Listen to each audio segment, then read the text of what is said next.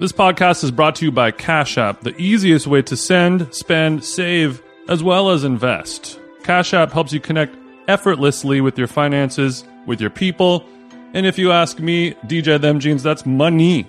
So, in the spirit of things that are so fucking money, here's how Chris Black stays connected with his people. I love staying connected to my motherfucking people, Jason. And just last week uh, in New York City, I was at um, Hotspot Corner Bar at the Nine Orchard Hotel, and um, the check. Trying to get a res there. I know it's tough. Let me know next time. And I was, you know, I was, uh, I was trying to split the check with my homies. Awkward. Very awkward. Somehow, when the machine came around, someone paid twice, Jason. And they probably didn't even get cocktails. They exactly, and it, it for once in my life, it wasn't me. But what do you think we did to remedy this situation? Well, I mean, they have a bunch of apps that people use for splitting the bill and stuff like that, but we all know we can't really do that because it's uh, it's bad.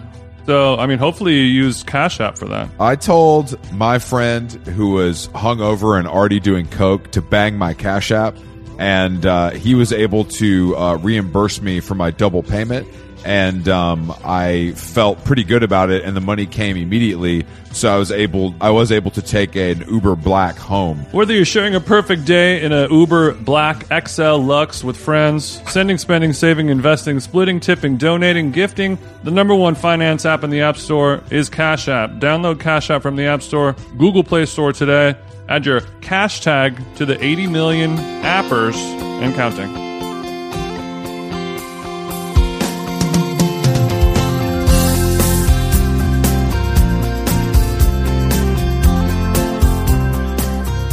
Uh, all right, Jason, we're back in LA. It feels good. Uh, what's going on over there in Glendale? I just finished doing my calisthenics.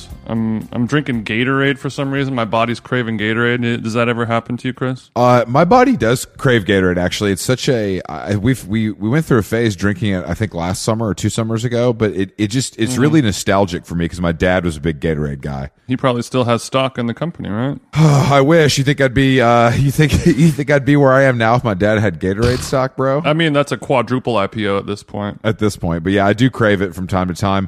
Do you think your body is just needing those electrolytes from all this uh, traveling and partying you've been doing? Yeah, exactly. I'm I'm so so bloody stoked to be back home, not drinking 11 martinis a day. Mm-hmm. Only just kind of powerfully consuming edible marijuana and just, you know, cleaning the house, Mm-hmm. No. stretching, taking the trash out. It feels good to be home, bro. Yeah, I'm not feeling my best either, but luckily I was able to sneak out this morning after my business of fashion panel to hit Next Health and get a B12 shot in my ass. So is that why you sound so fucking beast mode right now? That is why, and I haven't even worked out today because of my busy schedule. I've I've had to move my Pilates to 4 p.m. Jason. So So I'm assuming that since you weren't able to get a pump in before your business of fashion roundtable Uh-huh. uh, for for members only, you probably weren't firing from all cylinders. I'm assuming, right? that's what you would think, Jason. But luckily, thanks to adrenaline, uh, caffeine, and a nice shower. I was feeling mm-hmm. better than I should have been considering the situation because I was I didn't stay up late last night. The Emmys were luckily over by like you know eight or 9 mm-hmm. Oh, you wow. know p.m. In and out. Sounds like your birthday party. So. So that that makes a lot of sense. I mean, it, because I was wondering, like the the men's fashion market is so hot, you kind of don't That's even right. need coffee. It's you know, like you wake No, up every day invigorated, Yeah, I'm just and kind of ready to tackle. yeah. I don't. I hate when I burn my hand on the men's fashion market. You know what I mean? I didn't. I didn't. I mean, the, the men's fashion market has been so sizzling hot for the last number of months.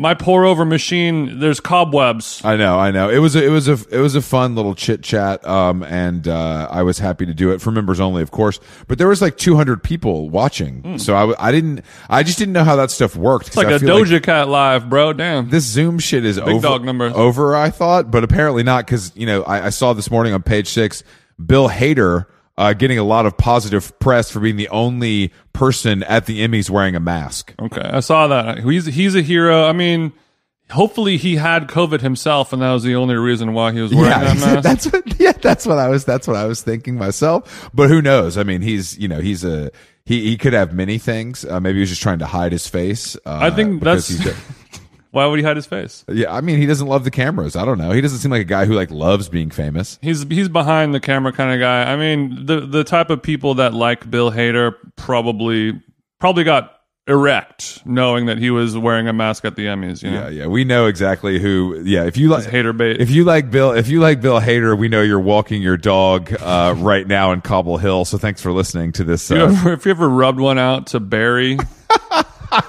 that mask, that mask is like Spanish fly. that mask works for you. Um, but yeah, we did celebrate um, my birthday on Sunday night at uh, Gigi's in Hollywood. What a what a great party. Thanks, Jason. Do you want to kind of break it down? I was obviously blacked out, uh, not not from alcohol, but from excitement and of course socializing. I realized I didn't have a single glass of water.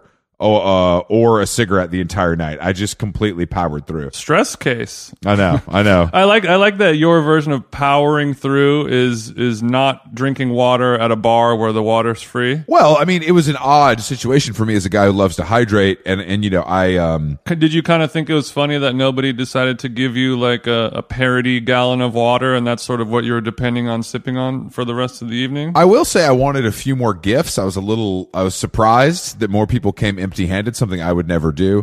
Um, but at the same time, uh, you know, that, that, uh, maybe that's my own fault, you know, for not kind of putting my 40th birthday registry on the invite. Yeah, I think. Um, yeah, what do you do? How do you get people to give gifts? Do you you, you can't put on the invite gifts?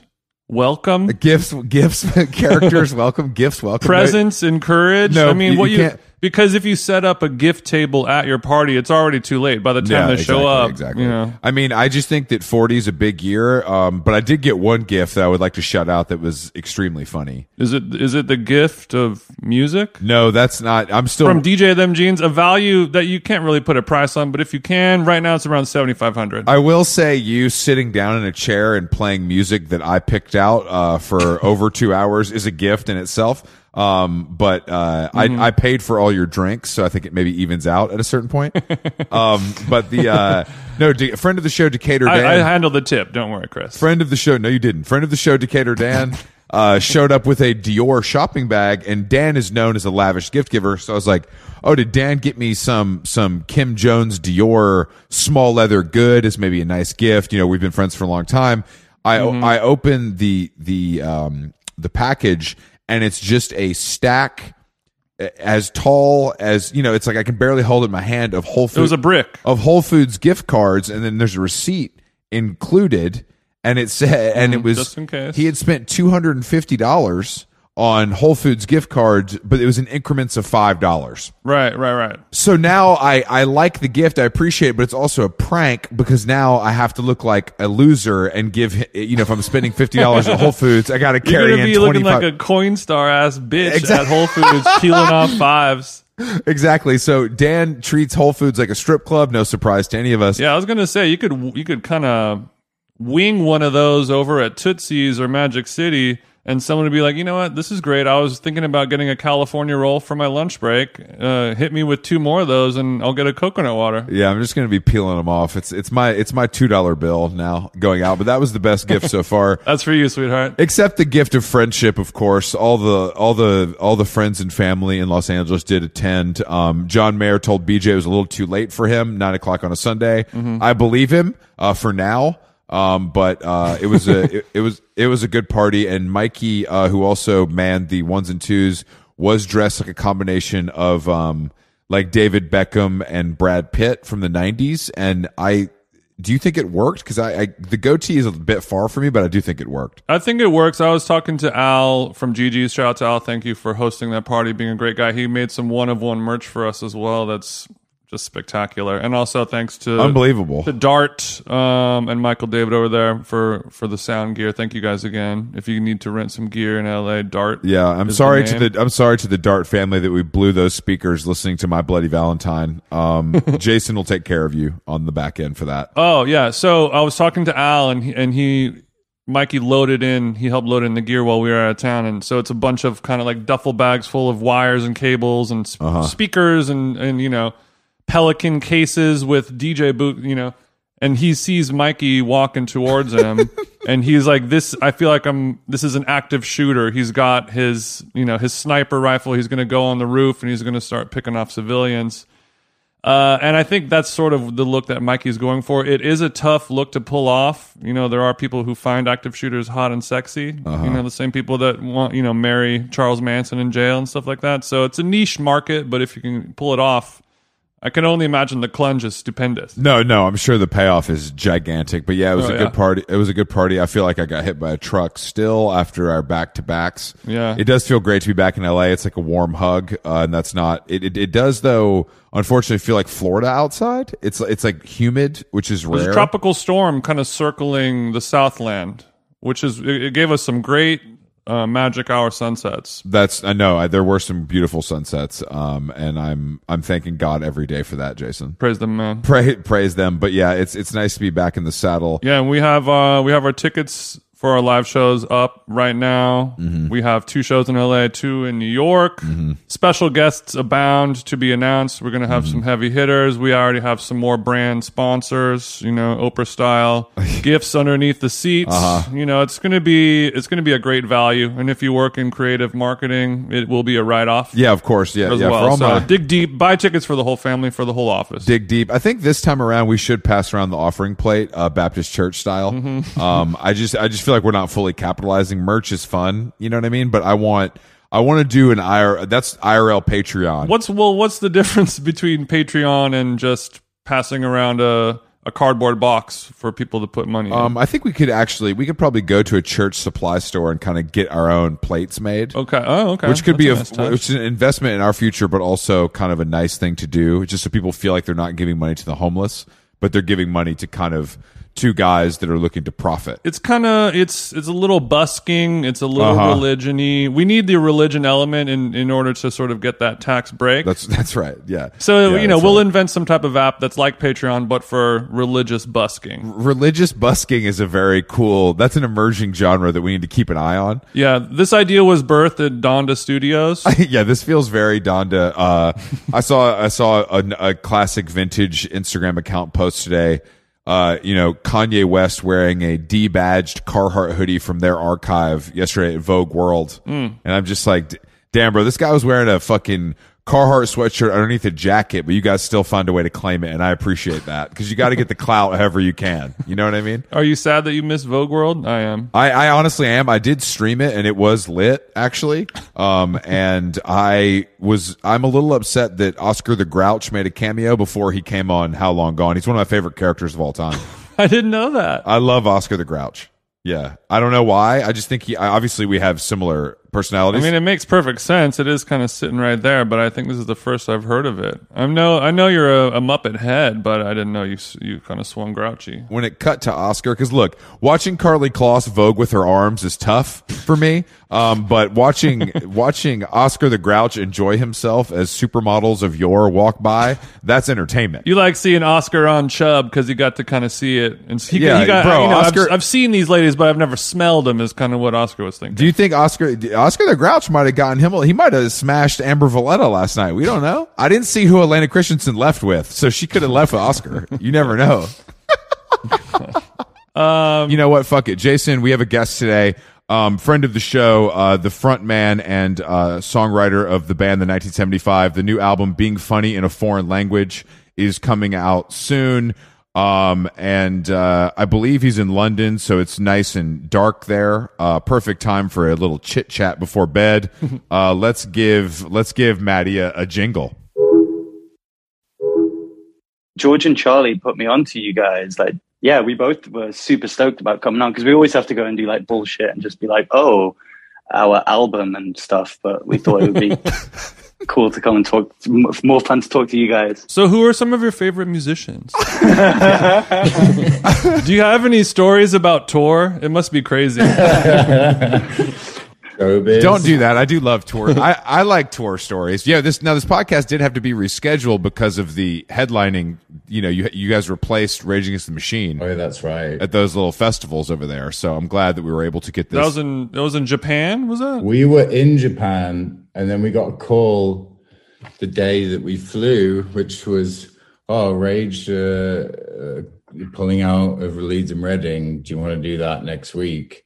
Because I guess we were like headhunted a little bit because they knew that we had a show that was ready to go because we were just Ah. about to do it in Japan. I see. I see. Hmm, Yeah, you guys fit in well, and and over there in in London, you guys are, or I guess in England, you guys are able to do big ass venues, right? It, it's kind of the same in America. Like we're doing like MSG and stuff when when we come out there. The thing with Reading and Leeds, it was a bit like, you know, we were on our way out to Japan to like headline Summer Sonic. That's like a really cool thing to do. Like super excited, and Jap- and Japan is like Crazy. Mm-hmm. so dope, and we didn't realize how big we were out there. So like when I got the phone call, I've got my like my sunglasses on. I'm like at the airport in like my airport fit, and they're like, "Hey, Rage have pulled out. Do you want to do it?" And I'm like, "Fuck yeah, that's so cool that like you can just like get that offer." And I was like, "Yeah, exactly. Like I'm as good as." Ra-" And I was like, "Oh fuck." Yeah, then you had a bit of a crisis for about a week. Yeah, because if there's any other fucking band that I don't want, like, we were going to that show. Like, you guys on the last episode uh, yeah. are talking about like live music. Like, I also I struggle with live music. It hurts my back, but I'm willing to go and watch like a handful of bands. And Rage haven't played in like ten years, and and me and George, you know, we'd probably say like rock. I'm doing my fingers like in parentheses, like probably like the great, the coolest like rock band ever. It's pretty interesting. It's interesting that you say that because I completely disagree with you. I'm not surprised. I just find I just always if you grew up listening to like punk and hardcore, Rage Against the Machine was kind of accepted because Zack de la Rocha was in like hardcore bands, like pretty legendary ones. But they were always to me kind of like they were just like another like radio rock band. They just happened to be heavy. No, but I, I I come from Mission of Burma, Rites of Spring. Like I'm I'm I'm hmm. I, like I'm I'm there with you. Like you know I'm as as Yeah. culturally like of course like your minor threats and stuff like that. Like hardcore was my thing, but what Rage did is what very few bands have done, where they created and ended a genre Mm. at one time. So they created rap rock and ended it. Like no one can do rap rock legitimately unless you. Uh, the, the the second thing that actually kind of happened was Limp Bizkit, which wasn't credible. So like, I guess Korn got a bit close, but not really. yeah, but it was. It wasn't. Yeah, Korn wasn't rapping; he was just going. "Boom, bah, boom, bah." He was he, he was doing a version of scatting is Yeah. what I would call that. Uh Yeah, But I guess you're right. I cannot imagine a, a rap rock band happen at all anymore. It I don't. I just it it burned happen too pure, and it had to die. And it was cool that we got to see it. You guys say that, but Korn and Evanescence, I believe, are selling out stadiums as we speak. Literally as we speak in America. In America, for sure. So, so you prefer Evanescence, Chris?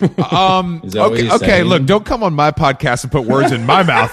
I would say that no. I would say that I don't prefer Evanescence, but I think it's easier to look at them as just this thing that exists because it doesn't have any ties to anything that I respect or like listen to. It's just Pretty like timeless. I'll give them that.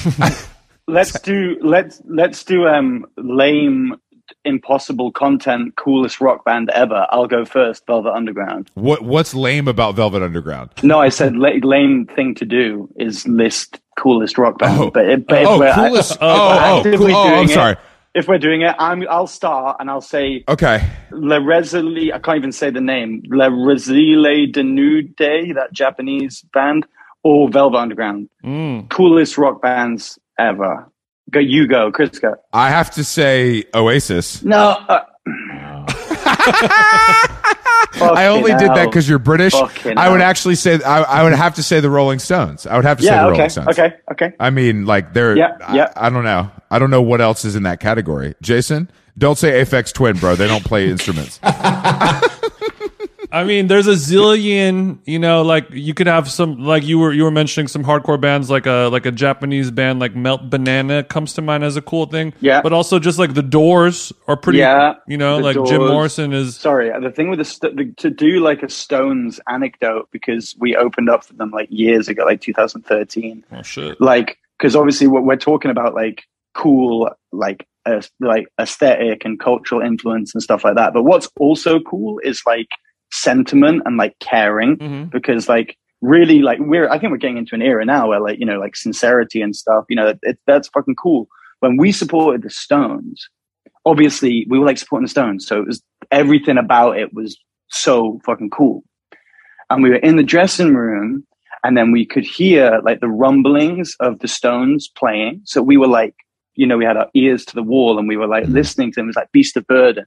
So we're excited because we're like witness to the Stones. But then we realized like these guys have been in a band for 50 years and they're still rehearsing before they go on stage. Yeah. Like that's so cool. Like to to care like that much to do that. Like after 50 years of just like you could be dialing it in. oh yeah. So Stones is prob probably a good argument because Jagger's still like guy's still fucking so cool. George, what's your band? If we weren't, if we if we weren't talking about Rage, I probably would have said Rage. But I guess the Clash is Okay. only Yeah, one yeah. said. Yeah, Yeah. I'll go with Clash. I'll go with the Clash. I think that. Nirvana, Nirvana don't get a shout out, but like Yeah. I think the fact that Dave Grohl doesn't get Nirvana means that Nirvana don't get to be in the in the kind of group. And what what do you mean he doesn't get Nirvana? Nir, Nir, if if Dave Grohl if Dave Grohl wasn't in Nirvana, they would be the coolest band in the world. This I don't want to talk shit about Dave Grohl because who doesn't love Dave Grohl? He's like the nicest guy. He's so cool, but it's like another clanger here. We opened up for Queen, but when they have like Adam Lambert and shit like that, like we opened Oh, up. hell them yeah. in, in, right, right. So we did that show, and when I was there, there's this section of the show where like Brian May did all this like space shit. He was like, "We're going to fucking space," and he's like on all the visuals like that. And me and George were like, "Freddie would have never let this shit happen." Do you know what I mean? Hell And no. there's like hell no. there's so much Foo Fighters shit that like Kurt would just like have not fucked with. Do you know what I mean? Of course. But like, because my, my me and Phoebe always talk about the funniest lyric ever is "My Hero." Watch him as he goes. Well, yeah, because he sets it up. It's like this huge anthem, and he goes, "There goes my hero," and you go, "Okay, what's he gonna go?" And he goes, "Watch him," and you go, "Oh fuck, what's he gonna do?" And he go, "As he as he goes." It's like what? I think that every single every single time I hear that song, and I think the lyrics have to be so rudimentary, otherwise. yeah, that's why it's so big. That's why it's so big. But that's what Oasis can do. Oasis, Oasis managed on that second album to to write some of the best songs of all time with lyrics that literally mean mm-hmm. nothing. they are completely subjective. I call that power. I call that power. Like that's how that's how good you are. Is that it? Because Yeah, I think, yeah, yeah. And, and no offense to the songwriters in the room, but I don't like paying attention to lyrics is something that I probably stopped doing in high school. To be honest with you, like unless it's aggressively bad or aggressively good, I think it's like I wonder how many people are paying attention in today's well, a lyric as bad as that Foo Fighters song, I pay attention to it. the, the the annoying thing is is that I kind of ag- agree with you a little bit, but I like really try and care about my lyrics. But like I do know what you mean. Like kind of the form is just like Something else to capture your attention before the lyric. Yeah, good point. Good point. Could be a nice little hi hat pattern. oh yeah yeah come on. exactly. It could be. That, that ride's coming in a little bit. I will say your I, I I will say Matty your uh, soy milk line did stick out to both Jason and I so you have you've won the battle if, if Hey, we have if we have to give an award so I mean I guess Soy boys. I'm talking out of my ass yeah we talk about soy milk a lot because Jason's chick loves us like it's like a nice treat from Starbucks Yeah. and you know Jason's a big whole milk guy so it kind of causes some divides in the household It's tense in here right now. Well, so am I. Like, I'm a milk purist. I'm like, it's going to be milk. I want milk. you want a, a whole milk I wasn't expecting that to be the end of the point. If I'm going to have milk, I want it whole. I want it all whole. I want my shit whole, you know? No Diet Coke. No, like, for real, I'm all, I've got like a full fat Coke right here. Like, Mhm. no cut Marlboro Reds, you know? hmm If you're gonna do it, do it. I, exactly, you know, I'm here for a good time, not a long time, right? So let's just, I appreciate let's that just do it. I appreciate that. You you remind me of Jason in that way. But I, have you ever ordered a glass of milk in a restaurant to go with your dessert? well, we used to have this thing that if you found I knew you were about to say this. I was about to remind you of the milk thing. Well, we used to see this thing when we were on tour when we were like 19. Remember, we've been in the band for 20 years. So, like, when's this? Like 2007. If you found a barmaid like hot, and you you you were the first one to say she was hot, you had to go over to the bar and ask for a milk, like to her. Okay. So your order had to just be, "Can I have Mhm. a milk?" And she'll be like, um, "Okay," and then she gets you a milk, and then you have to neck the, you have to down it whilst making eye contact, and then you can like start like trying Mhm. to make a move. Okay. So that was the um the, the milk bit that we had for a while. And if she says no, that she doesn't have milk, then you say, I'll just have an eggs. Yeah, that was right. You just had to ask for eggs and then see how that works. But it works better in the UK because you guys have weird food stuff in America. Like I went to a strip club once and you could get chicken. That's actually part of my southern culture is that the Yeah. hot wings at the strip club are usually better than the strippers. You know what I mean? That's kind of Were you hoping for a bowl of beans? Yeah, what did you want? I There's mean, spots that are like strip clubs that you go for the food. Yeah. are you familiar with Magic City in Atlanta? It's in the it's the most famous maybe the most famous strip club in the world. Right. I haven't been, but I, I know it. But it's like if you go there, I mean, I went there too early once because I obviously need to be home by midnight to go to sleep. and you see like not only the patrons enjoying the hot wings, but the strippers themselves eating before they kind of go out to perform. Which is hot in itself. yeah, some people, yeah, like she was smoking a blunt and eating hot wings before her Fucking shift. A. Yeah, man. At this, It's my kind of woman. I'm hard as a rock. When you're in Atlanta, somebody will definitely take you. It's a it's a legendary it's a legendary spot. But you guys, I love do that. you guys place. have strip clubs? I love in- Atlanta. in the UK. Yeah, but it's very like depressing. It's not like it's like imagine it. Just imagine right. Just imagine it. That's what it's like. Okay.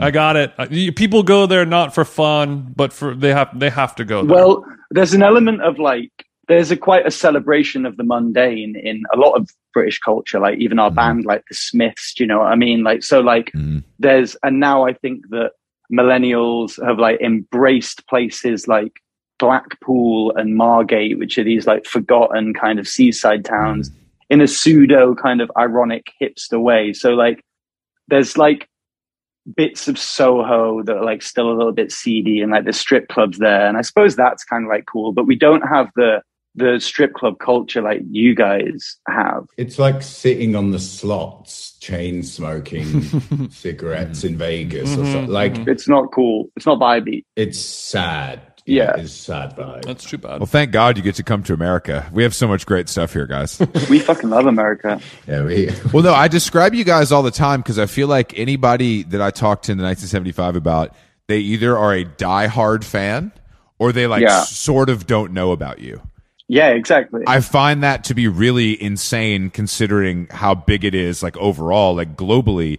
But is that just is that something you guys encounter as well, or is it just my forty year old male friends? no, no, the, the biggest band in the world that nobody's ever heard of. Yeah, That's who we are. Well, I think it's because we have this like we kind of have. I suppose we're just like a big cult band, uh, but we're only cult in the way that like we fill these arenas, but we fill them with fans. Like we don't have radio hits. We don't have. Mhm. We kind of came from that kind of like Tumblr era where like Mhm. music and aesthetic and the internet was all like really intertwining. And I think that what's interesting about us is that like after Arctic Monkeys, even though they're still badass and they're still going, bands like kind of died. Like white Mm. guys with guitars changing culture kind of died, you know? and um hmm and we didn't. And it's always begged the question like, why do people still care about us or why are we still interested?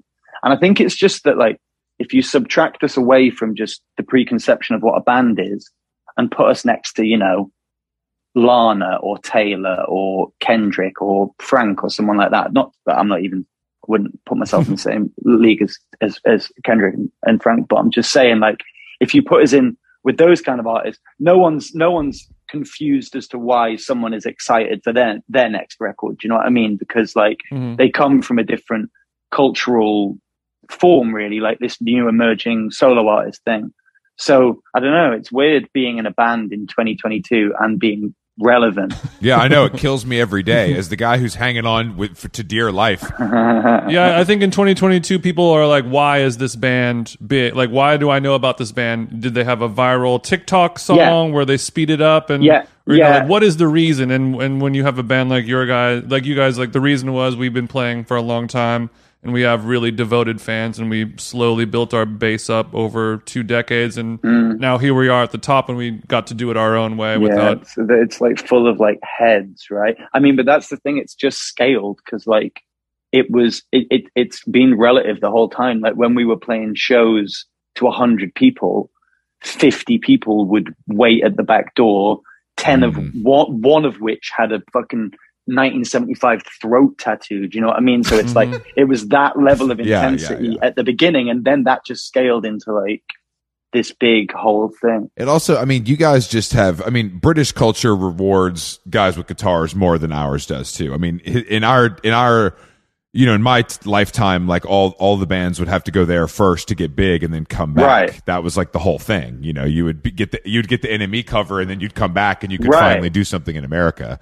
Um, we just, we just don't care in the same way. We just don't. You had to get certified and verified. Yeah, and like I don't know, I, the, bands are bands are weird. I, I can't think of that many examples of like great bands of the past like fifteen years. Do you know what I mean? There's like there's us. There's like Tame. Im- Well, no, there's good bands, but but there's like big, I mean like big bands. Pretty much just us. pretty much just us. Well, it's also like it's like going back to the Rolling Stones. It's like going back to the Rolling Stones, going to America, and then and then selling American music back to Americans Yeah. as Brit as Yeah, British exactly. as a British thing because Exactly. it was like glamorous or I don't know. It was it was exotic because they were British or something. Yeah, I agree. We're very inspired by America. I think that's kind of why we have done all right in America because we we're we're very very in touch with like that culture. Like you've got to think because you don't know what it's like being English, how like big America is as a concept.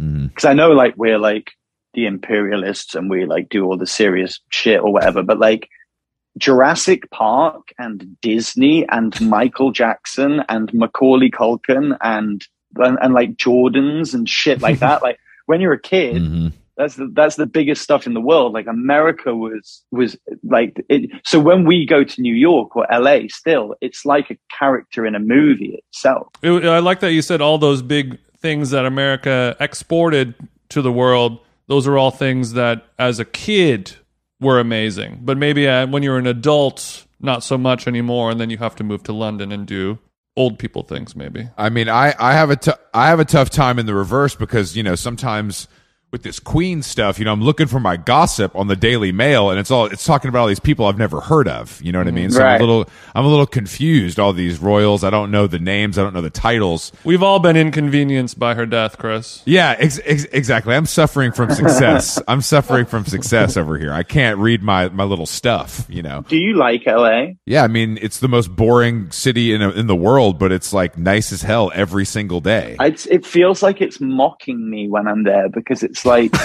if if you're from like Mac or where we're from Wilmslow or Mac or like, like around that kind of area of Manchester, if it's like grey and you feel like shit, you're like, yeah. but like when you're in LA and you feel like shit, it's like, oh well, I, I don't. The weather's like, um, I actually feel fine and like everything's cool, and it's kind of a bit like getting getting like beaten up by like niceness. There's that Shaun Ryder quote as well, like um it's like 60 suburbs in search of a city. hmm You know, it's like there's no mid, there's no um, middle.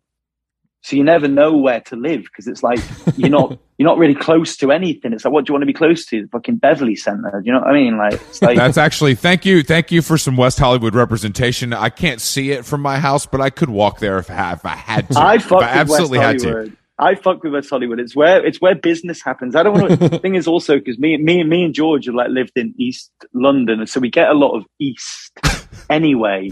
I don't. I don't need like Silver Lake in my life. That's right, bro. Me neither. Fuck Silver Lake. No, I mean, I think LA, LA is really interesting. I mean, Jason's from here more or less, so it's like he has a very different perspective than I do. But like, if I wasn't able to go back to New York, you know, and kind of tap in and like see th- people and the stuff I need to see to feel good, it would be much more difficult. But like, if you're if you're sober and you want to exercise every day, there's nowhere in the No. world better than No. this, and that's kind of what I have to prioritize. You know, George, you love LA, right?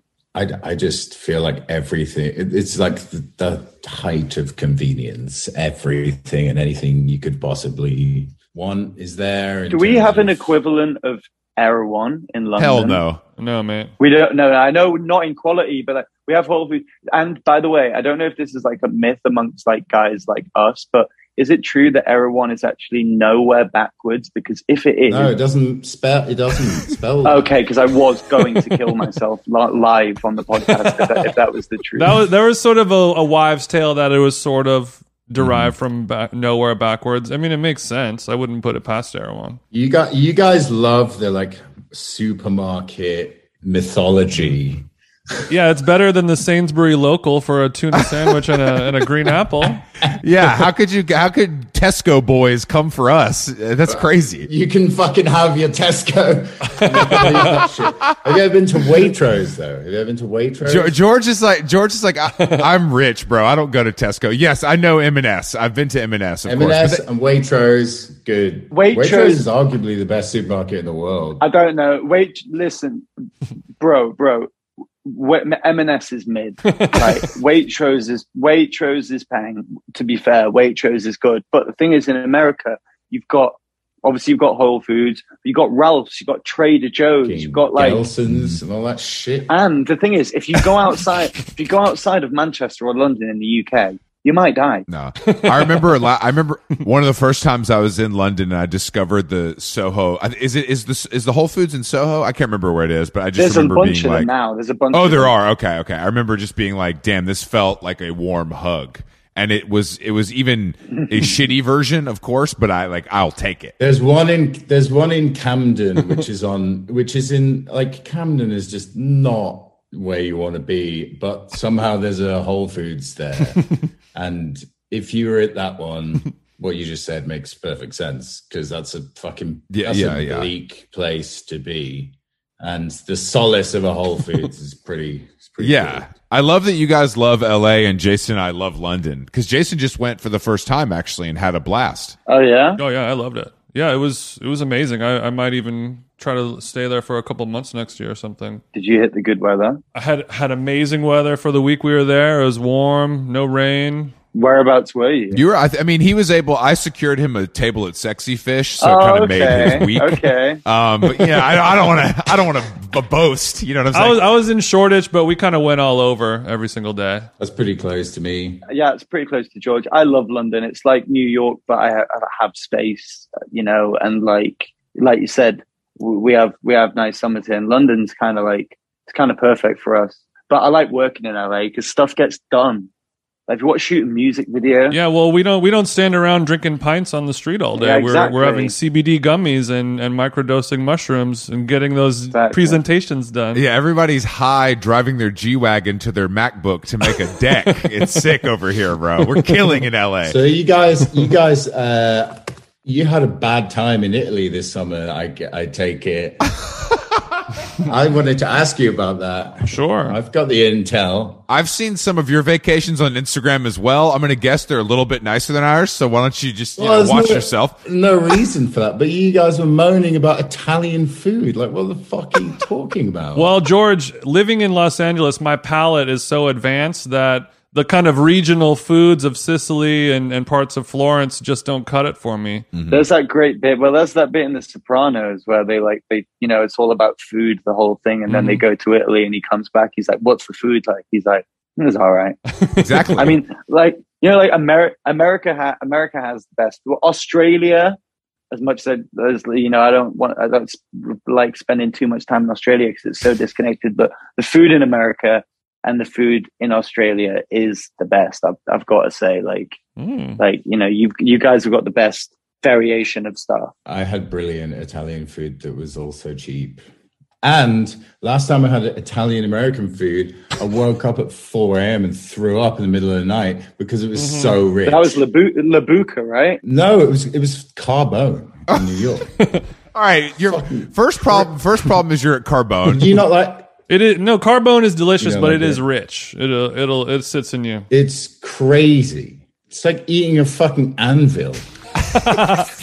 Well, I mean, obviously, there's amazing Italian food in, in Italy, but it w- for me, it was it was harder to find consistently than than in America. And I know that sounds asinine. No, no, no. You, you are actually right. I just wanted to uh, to tease you guys because I lis- listened to the podcast. No, tease away. I saw that you. I know George. I know you went on a holiday. Did did Matty? Did you get to take a holiday this year, or were you just No, no?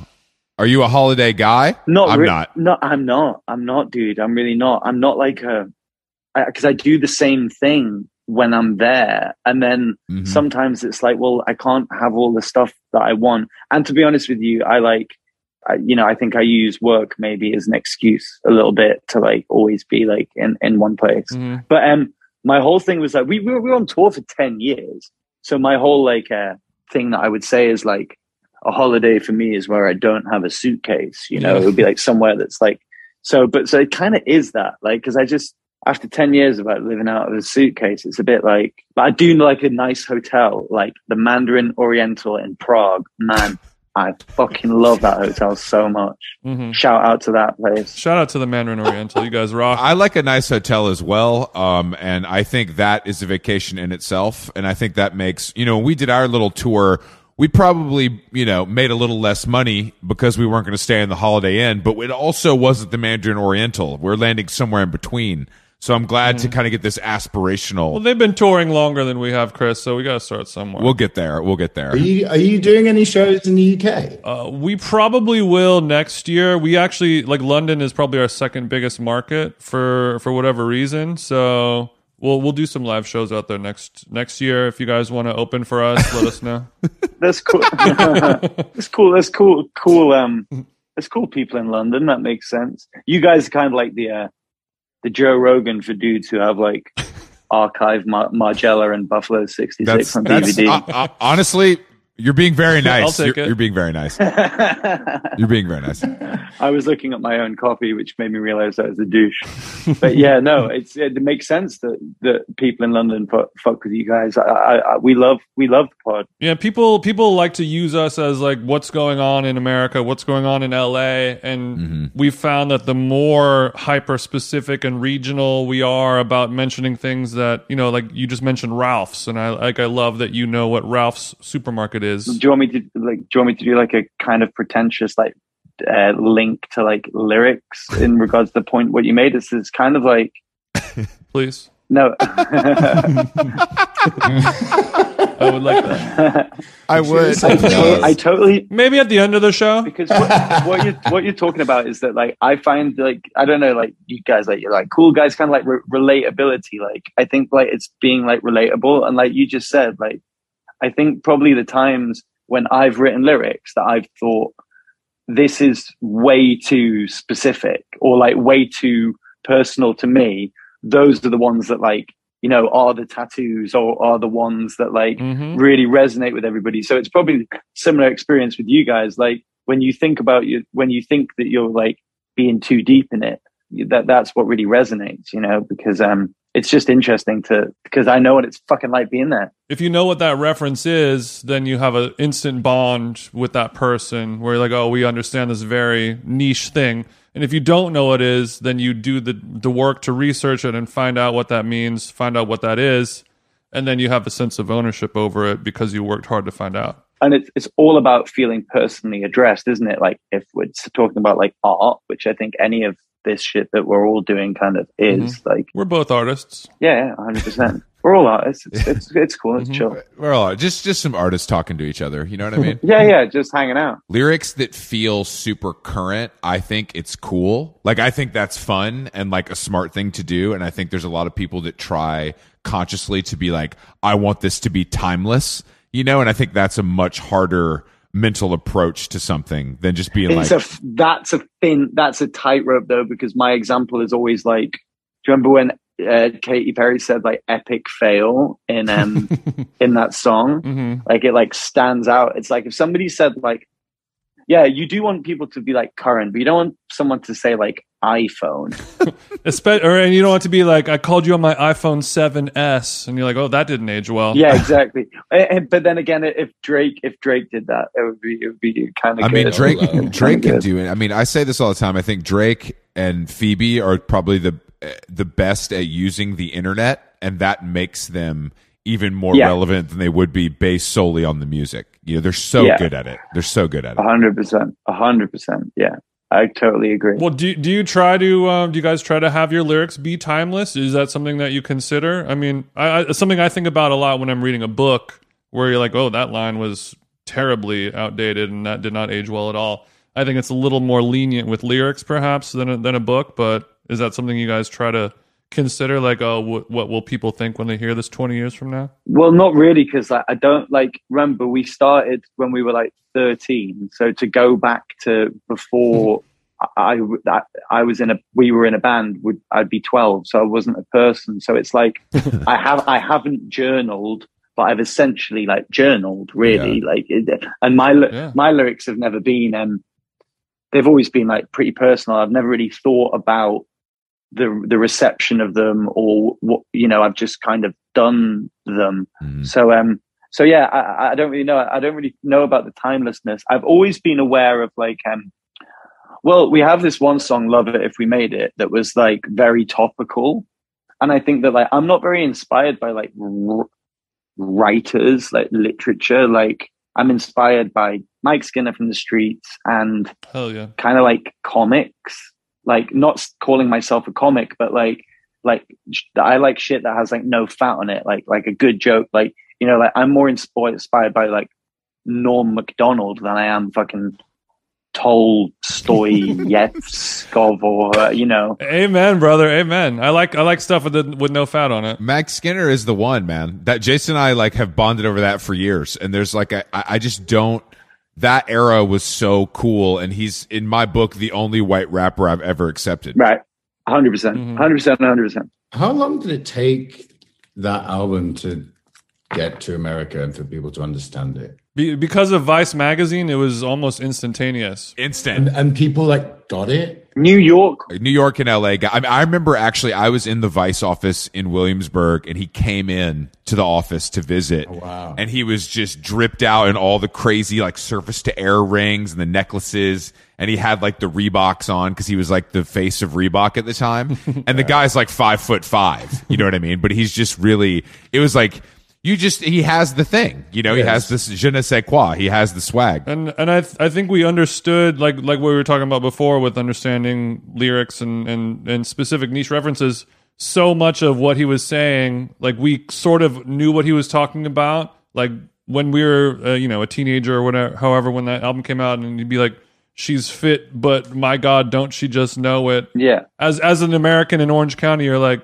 I know those words. I think I know what that means, but I mm-hmm. don't. And Yeah. you know, it was, it was fun to try to figure out that slang, and and and that's why everyone who who had a brain just There was loved just, it. there was just nothing, there was just nothing like that. And it also, There's it's, an untouchable record. it's so jarring, like sonically, like if you, there's just nothing I'd ever, you have to pay attention to it, whether you like it or not, you know? and it still sounds like if that same with like the first Bo- boy in the corner Dizzee Rascal if Mm. either of those records came out now they'd still sound fresher than Mhm. anything else do you, like our love our love And Burial. and burial True. Chris, you love Burial?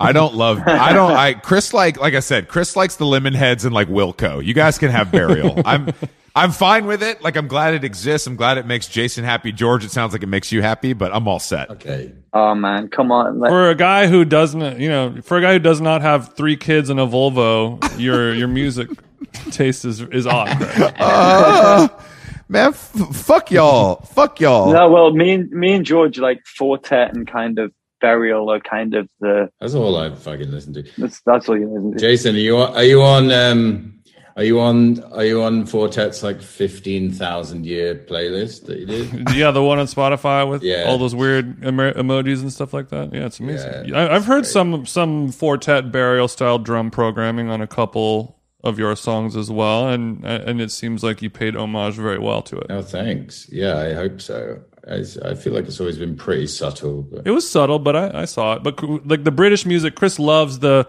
jangly guitar, '90s Chorusy. kind of happy, blah blah blah. you like the heroin stuff. I, I love the I love the music. gloomy side of London. You know, just Yes. all that. You know, burial, Joy Division, all that shit. It's it's dreary. It's gl- and and I don't want to be changed. I want to enjoy this, and I want to I want to kind of float in this gray. Yeah, it's like a like it is that celebration of the mundane. You know, like it's like a real kind mm-hmm. of like it's like those like the like disorder by Joy Division in particular is like so like it's beautiful mm-hmm. because it's always it's always kind of like beautiful like but like talking about My Bloody Valentine similar kind of thing. It's like drowning pop songs. You know, like they're dying. Like I think that's why Glasgow has mm. so much mm-hmm. amazing music Fuck yeah. too, because it's just fucking miserable. No, I think some of that stuff. I mean, I think some of that stuff really sounds like where it's from. The way the Beach Boys sound like they're from California. A You know what I mean? It's just like it really, it really sounds like where it's from.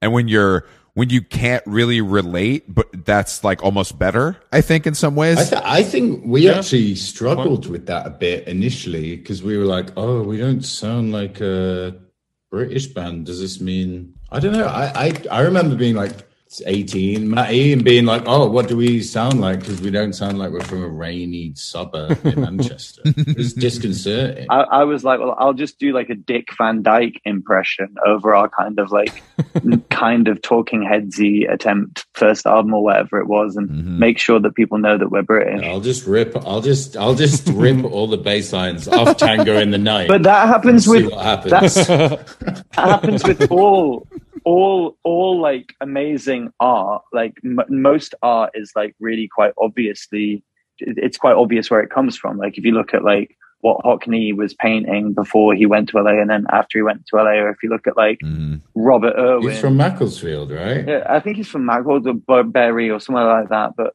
he, he, uh, but if you look at like Robert Irwin's like art, like it's it's like the light in Los Angeles has so much like um momentum to it. Mm. See, like you talk about like the Beach Boys, it's like it's like there's like this up and go kind of light. Mhm. And then if you look at like Tadao Ando in Japan, like it's very obviously Japanese, or you guys were talking about like someone like Dieter Rams or like, you know, like very Germanic things. Like most art that is like really incredible normally is is representative of like the kind of formal traditions of where it's where it's where it's from or the things that it needs to be because of where it's from. It's true. Do you think the internet ruined that? I can't talk shit on the internet because I love it too much. I don't know if the internet. I think that the internet. It's not necessarily a bad thing. I just think that the internet di- dissolved subculture and made subculture an individual thing. So like people like the Strokes are like the last band to like change how people dressed. Like so people don't dress like groups of people anymore. People like dress like individuals and people don't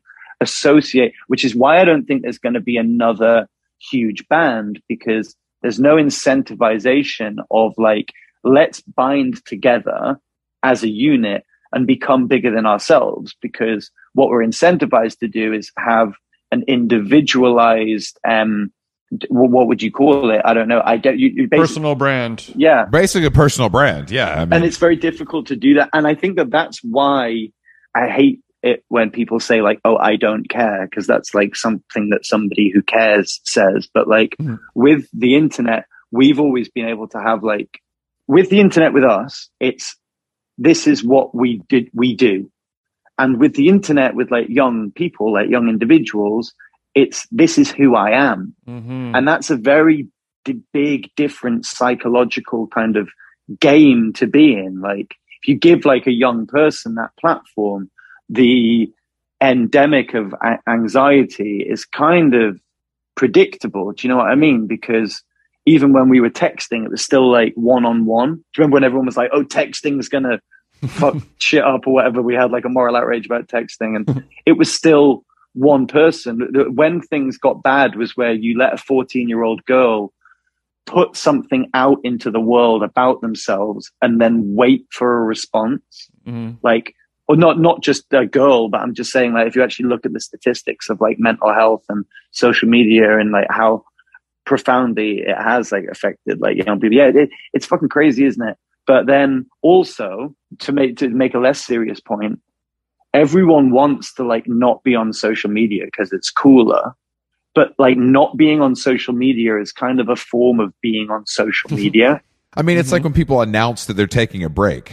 Like you don't Yeah, need to announce you're taking. Performative. Yeah, it's like you don't. But I mean, you guys are both. You guys are both on Instagram pretty pretty regularly. yeah i'm pretty bad i'm pretty bad with it Matt is very on Instagram. I'm, uh, I, I dabble. I, I have like periods where I'm on it, and then I'll have a long period where I'm not on it. And but I'm, I'm there. I, I'm, I'm, I'm checking it. I'm around. My issue with it is that it doesn't make me feel anything negative. Like I don't feel jealousy. I look at it purely as entertainment, or even like for inf- like Twitter. My true passion is basically like information gathering and like jokes. Like I don't Mm. think about these things that much more than that. Maybe it's my age or maybe it's just I'm a psychopath, but it doesn't have it doesn't have any Both of those things. it doesn't have any negative. I mean, I should be on it less, I guess, you know, because that's what people say. but like, I just don't know if it affects everyone as negatively as negatively as we think it does, depending on their mindset. Depending on how much of your you're you're dead inside as well.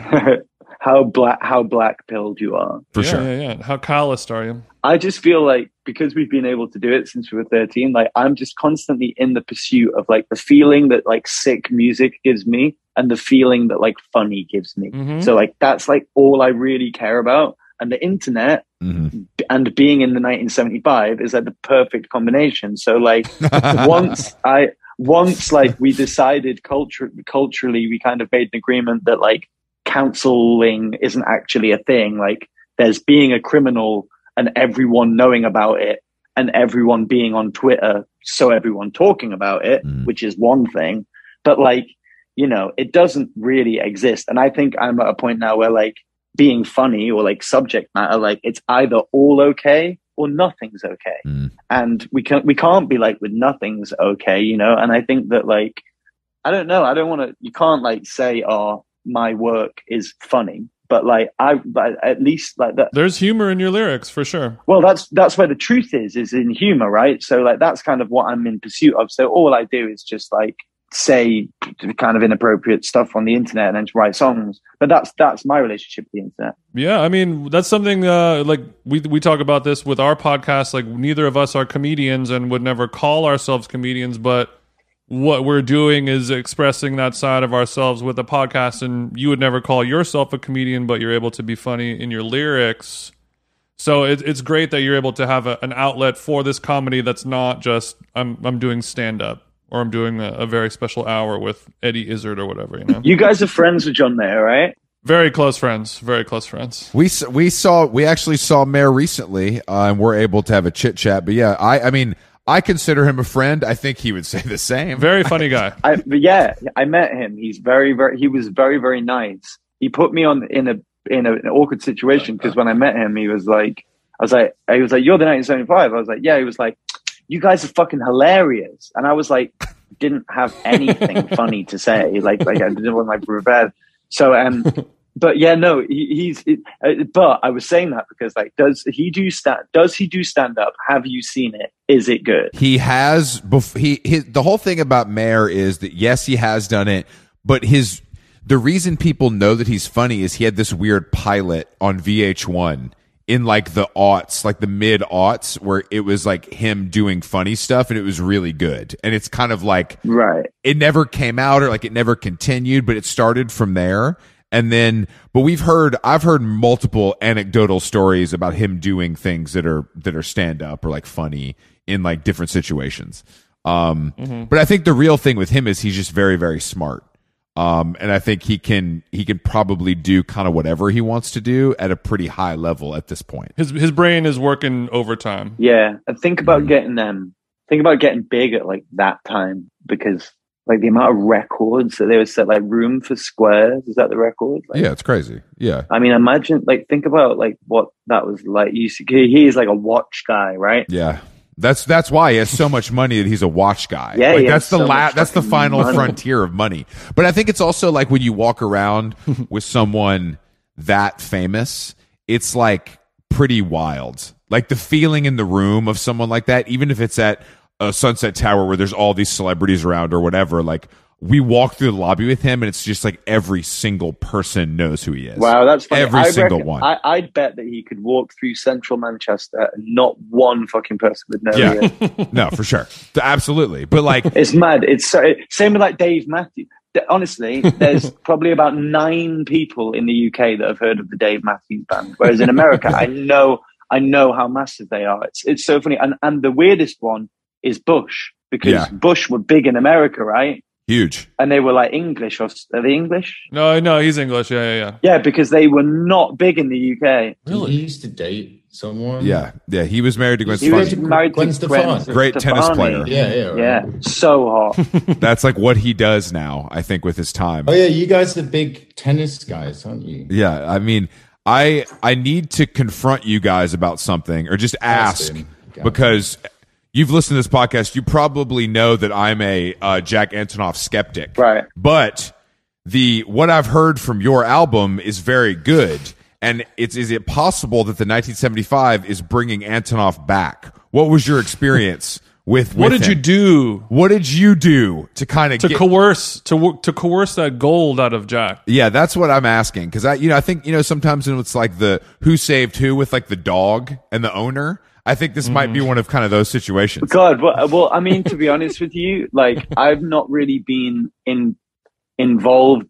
I haven't kind of kept up on like kind of culture worry, Twittery, that that kind of thing. And I like Mhm. those Lana records because I'm like a big Lana fan. Sure. So I've I've always I've always um we've played shows with bleachers like over the years. So like Jack Antonoff for me was was always just like a guy that I knew as a as a good producer. I wasn't really in on the huge debate Mhm. around him as a cultural figure or um honestly like first thing you should do is get him on the pod because like Jack is the man. Like he's he's fu- he's fucking funny. he's fucking funny, man. Like he's funny and he's smart. And I think that one of the things that I keep saying, which is that like, you know, people think that he's like really busy and he's out there, but he's just like, I, I think as a producer, he's really good. Now, I can't answer any questions about like why anything happened. I mean, we'd written a record and we'd thought, okay, well, we have these songs and we'd have just made friends with Jack. So me and George were like, well, a new energy in the room with a guy who's a fucking great producer, who's full of cultural references, Mm-hmm. who's excited and is our friend. It was kind of perfect. And I was, uh, no, I'm just saying like, and also like, who gives a fuck about like, like, like, not like what you guys think. I'm just saying like, like my whole thing is I'm just saying like, talk to some fucking music journalist about music for half an hour and then go and talk to Jack about music for half an hour and see which conversation leaves you feeling more inspired. Do you know what I mean? Because like Mhm. the guy knows his fucking shit. And I think that we know our shit. And it was, it wasn't an artist and a producer. It was three producers really. And he could just do a tradition. it was just three people not even thinking about what their roles were and just like perfectly Mm. making something. And also, like, we met Jack, we thought he was fucking great and really funny and inspiring. And I, when we'd met him, we, me and Matty were creatively in, in, in a slightly difficult place. It was two years into lockdown Mhm. and we'd been trying to make a record and figure out exactly what it was on our own for a year and a half. Well, with the help of various friends and other people, trying trying loads of different things. And he, it's kind of as simple as like we met him, we really liked him, and he made us both feel confident. Mm-hmm. And and we were we were like we I was uh, I mean we were both not in a good place with our confidence because we we felt like we'd exhausted everything we'd kind of always wanted to do on a record for for quite a long time.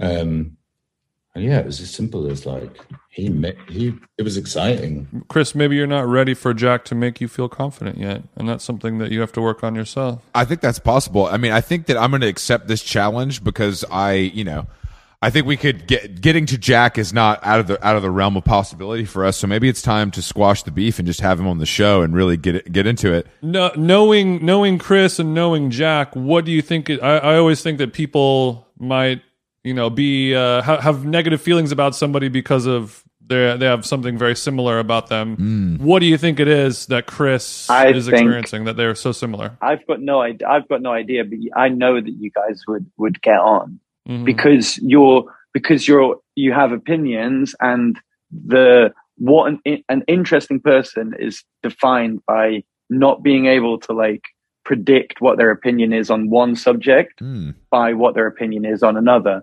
And that's what like great people are like and that's what jack's like. And if you want and you know and jack's like and also to be like me or to be even like taylor but especially to be jack and like still be doing it like you need to be self-aware.